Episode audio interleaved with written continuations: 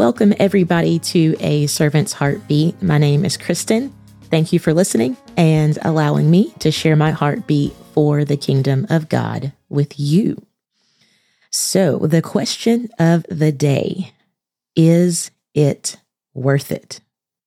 Now, before we put our hard earned money into something, a commonly thought about question is this Is it worth it? Is it worth the investment? Is it worth my time and money? Well, answering that question is, is going to vary from person to person. And one way that answer can vary is due to someone's perspective or how something appears or appeals to the eyes. We evaluate worth of several things based on how it looks or how it feels. But I think we can all agree that the approach of if it feels good, looks good, tastes good, doesn't always mean it's really worth it. I mean, have you ever gotten into something that looked good on the surface only to realize it wasn't worth it at all? so, what do you use for your measurement of determining worth? What's the scale or the measuring tool that you use to determine if something is worth it or not? Is it based on your time? Is it based on how it will benefit you or someone else? Is it based on how long it will last? How do you measure if something is worth it? So, our focus today is a question Is it worth it? Paul uses a handful of measurement words, if you will, in 2 Corinthians 4:17 that will get us started with our question of is it worth it? So he says, For our light affliction, well, light is a measurement, which is but for a moment, measurement, worketh for us a far more exceeding, that's measurement, and eternal weight of glory. Eternal weight, measurement. So, comparing all of those things, we have light affliction versus the weight of glory, the momentary versus the eternal. And Paul also mentions worketh for us. And the other side of that would be something that works against us. So, how do you measure if something is worth it? What's the indicator in your mind that says it's worth it? Now, for context of what Paul is talking about that, that leads up to this verse, this is the same chapter where he mentions being troubled on every side, yet not in distress, perplexed, but not in despair, persecuted, but not forsaken, cast down, but not destroyed. So we have some afflictions, troubles, and perplexing times going on right here. And it's as if Paul took all that he went through, he, he placed all of that on a balance scale, a form of measurement. And those afflictions on their own, to the natural eye, look heavy, look hard to deal with, and why would somebody find it worth it to endure this? But when you put that eternal weight of glory on the other side of that scale, there ain't no comparison. this brings things into perspective. That troubling affliction is now light with eternity's values in view this brings us to a whole new or greater perspective here. And, and we've talked about perspective in a previous episode. It was called Be Not Deceived. But the adversary of our soul will do all that he can to blur our vision and interrupt the view of eternity's value. And this interruption can, can come in many forms, such as things that are temptations or earthly possessions. And when an interrupted view happens, when I am not seeing nor thinking clearly, when my perspective is off, I am a wide open target for deception or believing a lie. I could be deceived into thinking that something is worth it when really it bears no weight in comparison with that eternal weight of glory. And on the flip side, I could also be deceived into thinking that something of eternal value is not worth committing or dedicating myself to. So if I end up with a flawed perspective of what is really worth it, the enemy will use that to his advantage. So the portion of scripture that we looked at here is mainly referring to afflictions when you've been troubled, perplexed, persecuted, cast down. But I think there is a principle here that can be applied to other areas of our lives and not just the afflictions. So, our question of focus is it worth it? For Paul, was it worth it enduring all of those afflictions? Now, you and I may not be enduring the same afflictions that Paul was, but there are areas of Christian living where we can apply the principle and ask the question is it worth it? Is daily prayer worth it? Is consistent fasting worth it? Is consecration worth it? Is being separated unto God worth it? Is spiritual discipline worth it? Is total and complete surrender worth it? We battle things. Sometimes it feels like every day we battle something. Is it worth the fight? Living for God's going to take some work. We are laborers together with God. But when I'm tired, when I'm weary, is it still worth it? If my view of eternity's values is interrupted, if it's blurred, if my perspective becomes flawed, if my measurement scale gets out of alignment with the Word of God, I'm a wide open target for deception about what is truly worth it. Now, our natural eyes have a hard time with eternal perspective. Perhaps this is why in the next chapter, Paul said, For we walk by faith and not by sight. So, when I'm trying to determine if deeper consecration is worth it, I don't want to make that decision with natural eyes. I want to make it with eternity's values in view, with that eternal perspective, looking through eyes of faith. It's through faith that I can see that the trials and moments of sacrifice are not in vain. And the things that go into deeper consecration, giving more of myself to prayer and fasting and study, basically those spiritual disciplines, are not afflictions per se, but they do involve a sacrifice. And sacrificing can hurt sometimes. It doesn't always feel good to the flesh.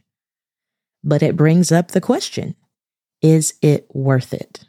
So the rich young ruler in Matthew chapter 6 was confronted with the question is it worth it?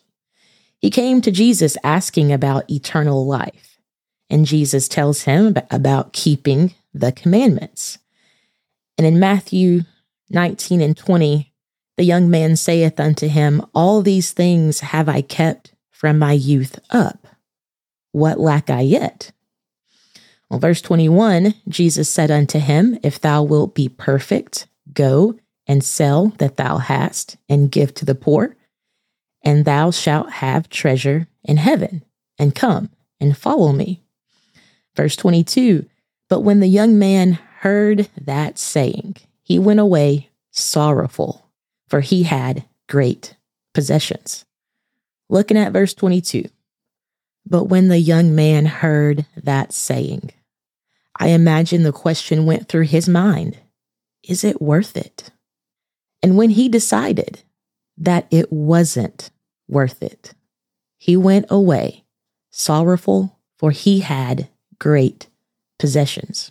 His possessions interrupted his view of eternity's value. He couldn't look beyond the treasures on earth to see the much greater treasures in heaven. A place of surrender, a place of sacrifice, giving himself to follow the Lord wasn't worth it to this young man. Now, going back to Paul, looking at Paul's afflictions alone, looking at that sacrifice, that surrender alone may seem heavy, unbearable, questionable, you name it. But when you consider that that light affliction was working for him a far more exceeding and eternal weight of glory, then yes, it's worth it. Now, unfortunately, that rich young ruler could not see that his deeper level of surrender and sacrifice that he was being invited to would do a greater work in his life than any earthly possession ever could. And sometimes maybe we hesitantly approach deeper consecration because we know there is a cost. And that question pops in our mind Is it worth it? Maybe what we'll lose or what we'll miss out on runs through our mind. If I wake up earlier for prayer, I'll miss out on sleep. And when I don't get sleep, I get grumpy. if I surrender this thing to God, I'll have this empty spot where that thing used to be. There's no question.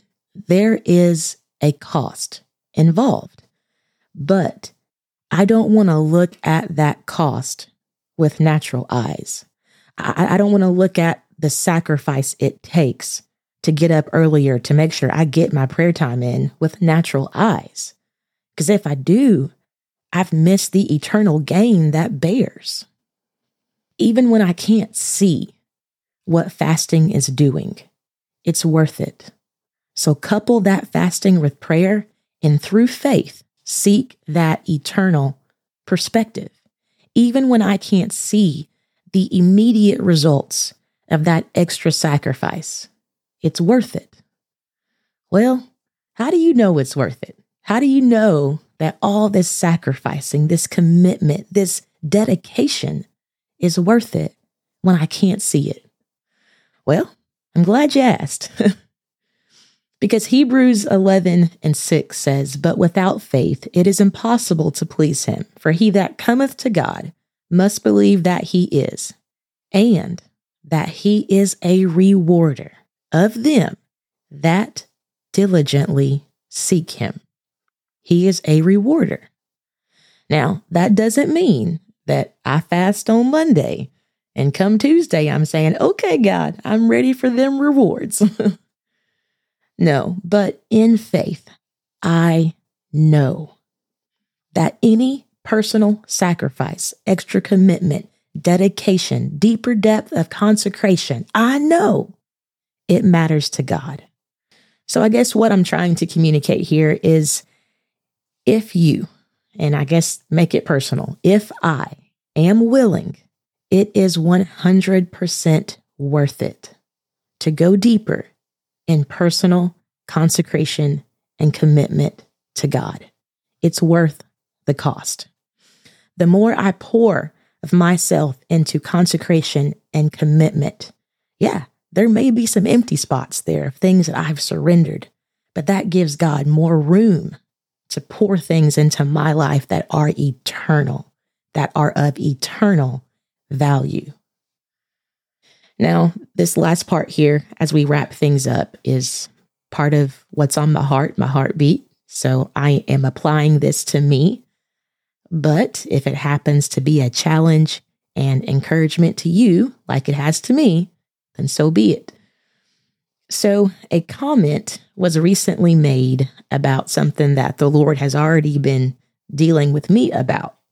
It's not a popular statement. It, it don't feel good. My flesh doesn't like it. But some conviction began to settle in about this. And the comment was, we do not fast enough. We don't fast enough.